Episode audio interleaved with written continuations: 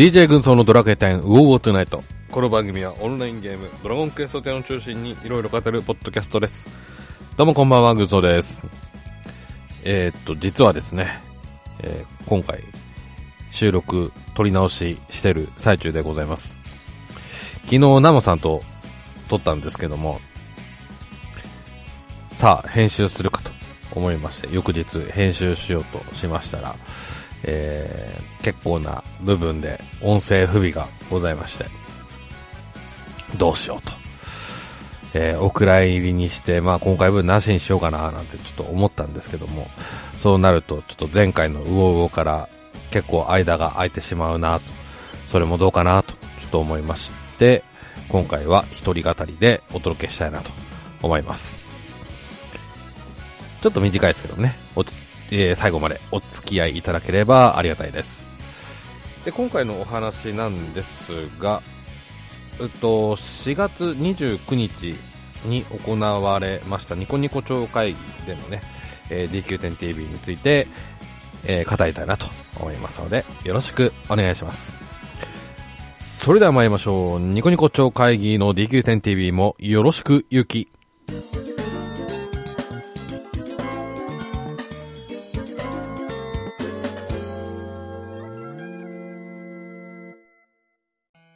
はい、改めましてよろしくお願いします。はい、えー、ではね、ちょっと駆け足でいきますか。はい、まずはプレゼントの呪文が公開されました。ひらがなで飛び込め超会議でございます。内容はアンドレアルメダル1個と福引券が30枚でございますね。うん。こちらを忘れないうちに、えー、皆さんでゲットしましょう。飛び込め超会議。ひらがなで飛び込め超会議でございます。よろしくお願いします。はい。それから冒険者の広場プレゼントで広場でタクトポーチがもらえますね。うん。これはですね、ドラッグエタクトとのコラボアイテムということですね。うん。ドラクエタクトね、最初の時ちょっとやってたんですけども、ちょっとね、やめてしまいましたね。何が理由だったかはちょっと忘れました。うん。はい。まず、こちら、コラボ中ということですね。はい。それから、それから、ニコ生視聴プレゼントですね。一般会員の方には元気玉3個と、プレミアム会員の方には元気玉3個とか、福引券25個、虹の錬金芯10個、えーメタルペア招待券が1個、えープレゼントということですね。うん。はい。で、それからですね、深淵のトガ人たちの実装日がお知らせされました。実装日が5月11日水曜日ということですね。はい。なので、来、来週？来週かな？違う。再来週。まあ、こちら配信される頃には、まあ、実質、まあ、来週みたいなもんですか。来週ね、配信ということで、うん。まあでも思ったより早かったのかななんていうね、えー、感じですかね。うん。はい。いうことですね。で、詳しい、そういう遊び方とかそういったのは、後々広場で公開されるんじゃないかななんて思いますけどもね。うん。はい。次の DQ10TV でも、まあ、この辺いじるんじゃないでしょうか。そして、そして、えー次ですね。大富豪ダークドレアム杯が、えー始まりますと。開催日が5月25日から6月5日の1週間に決定ですね。で、イベントキャラクターがダークドレアムということでね。はい。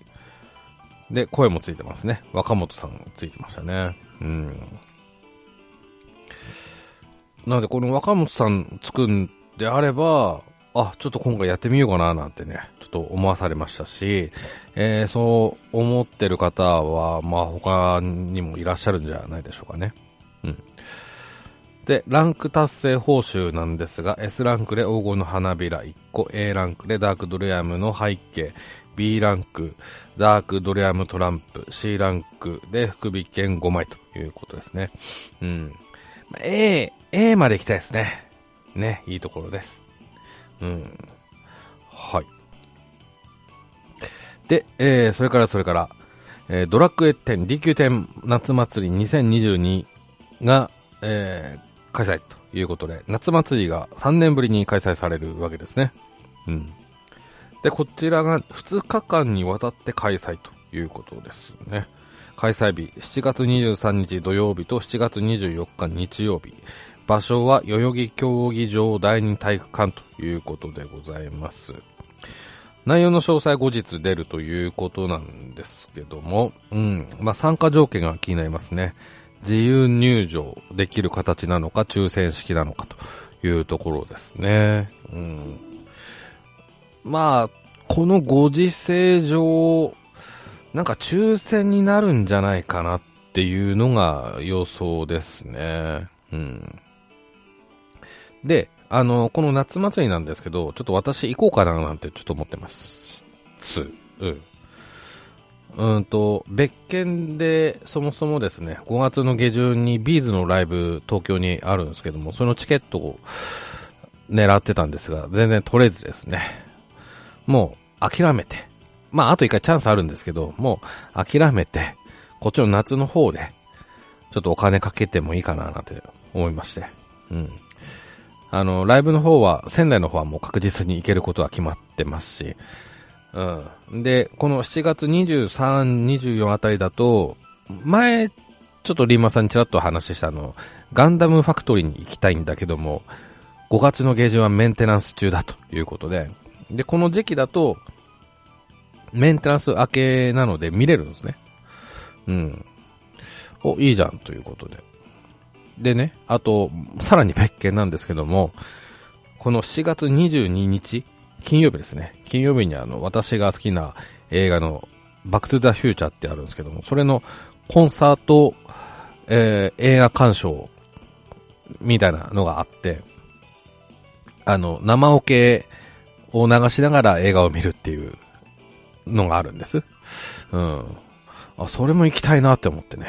えーなので、これいいタイミングじゃんということで、ちょっと私はこの夏祭り、あの、前向きに考えてます。夏祭り自体、あの、行ったことないんで、うん。で、今回ね、10周年ということなんで、内容もね、かなり盛りだくさんじゃないかななんて思ってますんで、私はちょっとここ、あの、参加を検討しております。はい。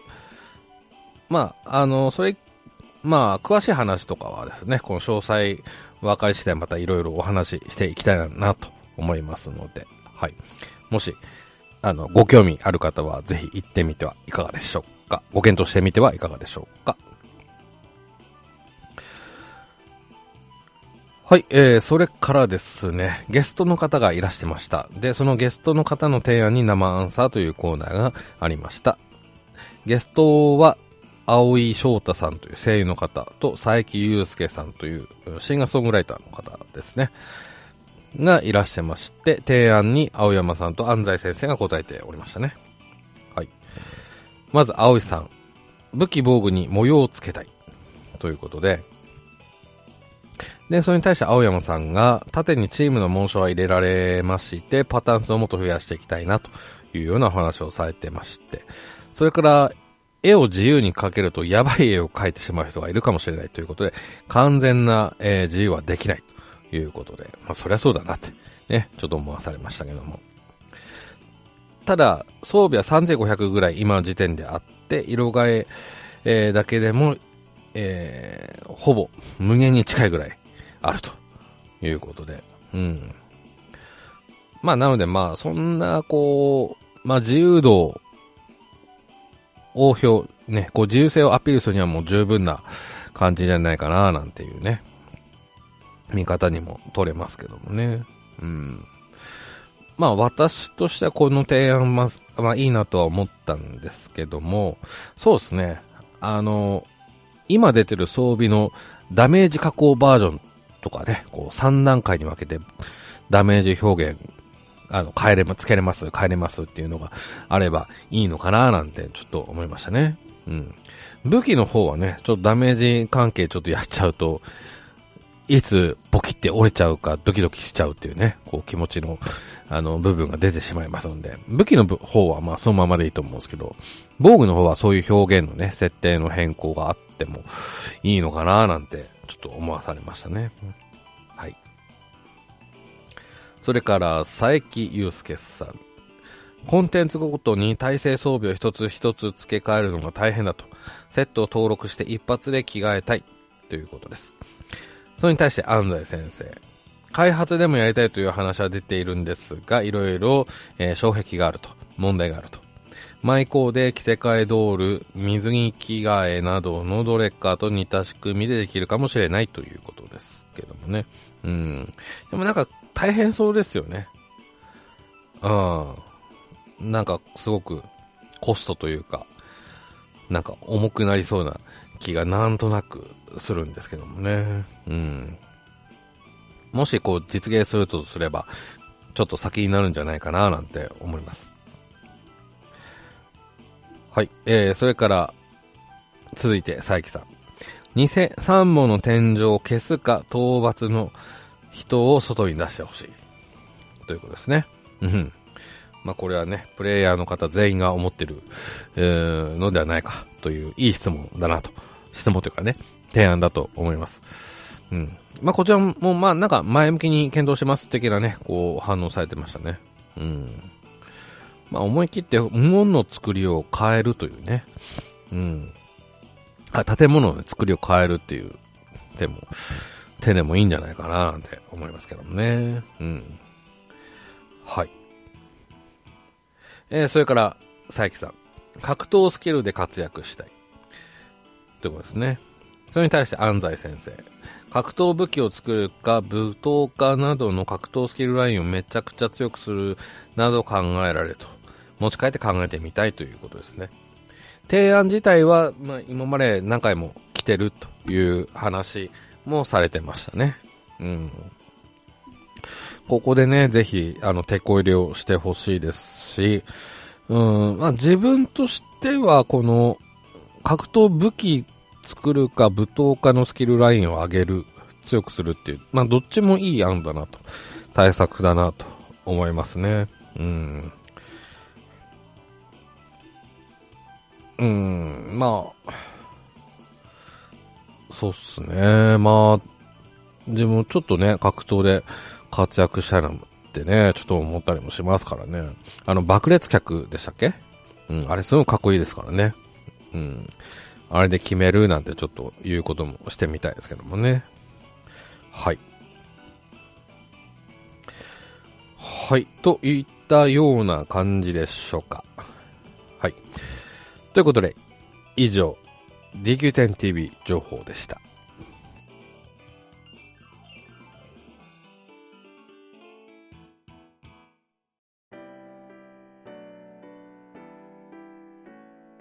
はい、エンディングでございます。ということでね、えー、今回久々の一人語りでしたけどもね、一人だとちょっとやっぱ寂しい部分がありますけどもね、うん、ほんとね、ちょっと昨日せっかく時間作ってもらったのに、ナムさんには申し訳ないよ、えー、思いであるんですけども、うん。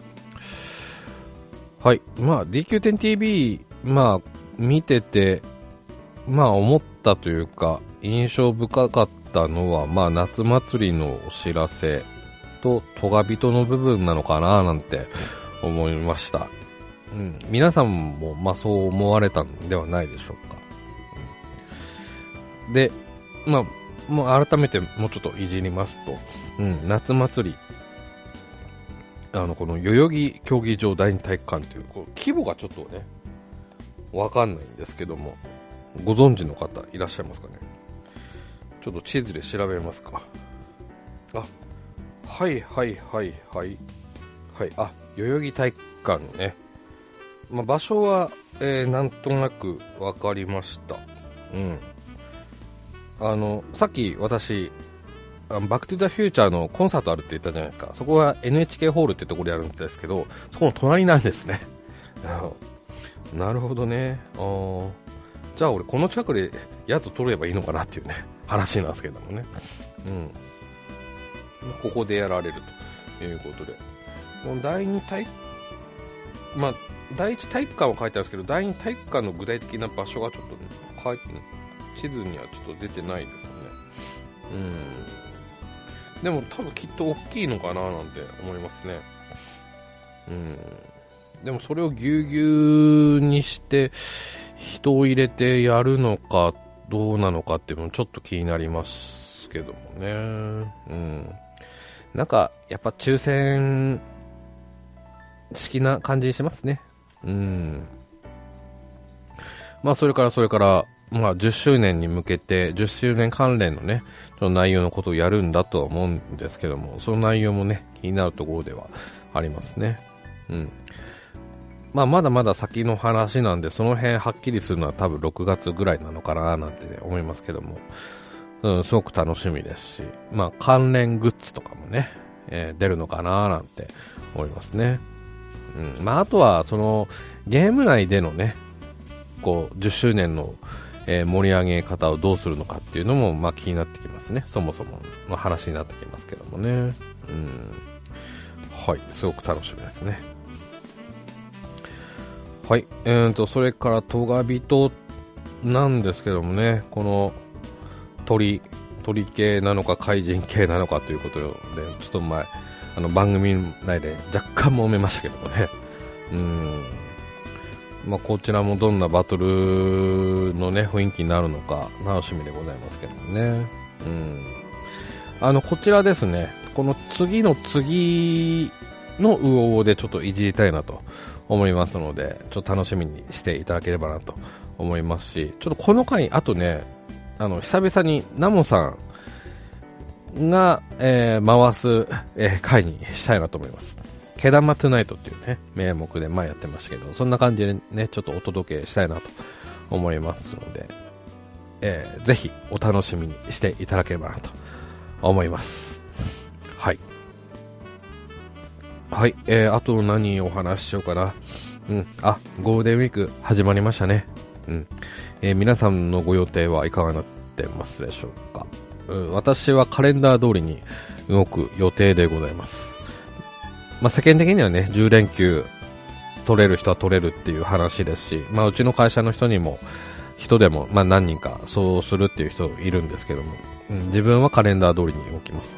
なので、えっ、ー、と、2日の月曜日と金、えー、6日の金曜日は出る予定でございますので、えー、3連休休んで出て、3連休休んで出て、3連休みたいな、いうね、動き方になりますね。